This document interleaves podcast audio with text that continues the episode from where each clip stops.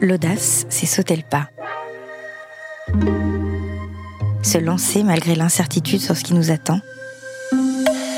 Se faire suffisamment confiance pour plonger dans l'inconnu. Mais juste avant de se lancer, il y a ce moment de bascule. Ce moment à mi-chemin entre excitation et peur, où certaines freinent ou abandonnent quand d'autres osent et s'aventurent.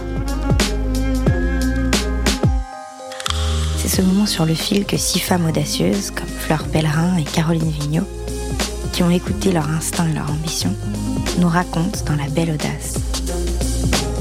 Un podcast Marie-Claire à découvrir à partir du 12 avril.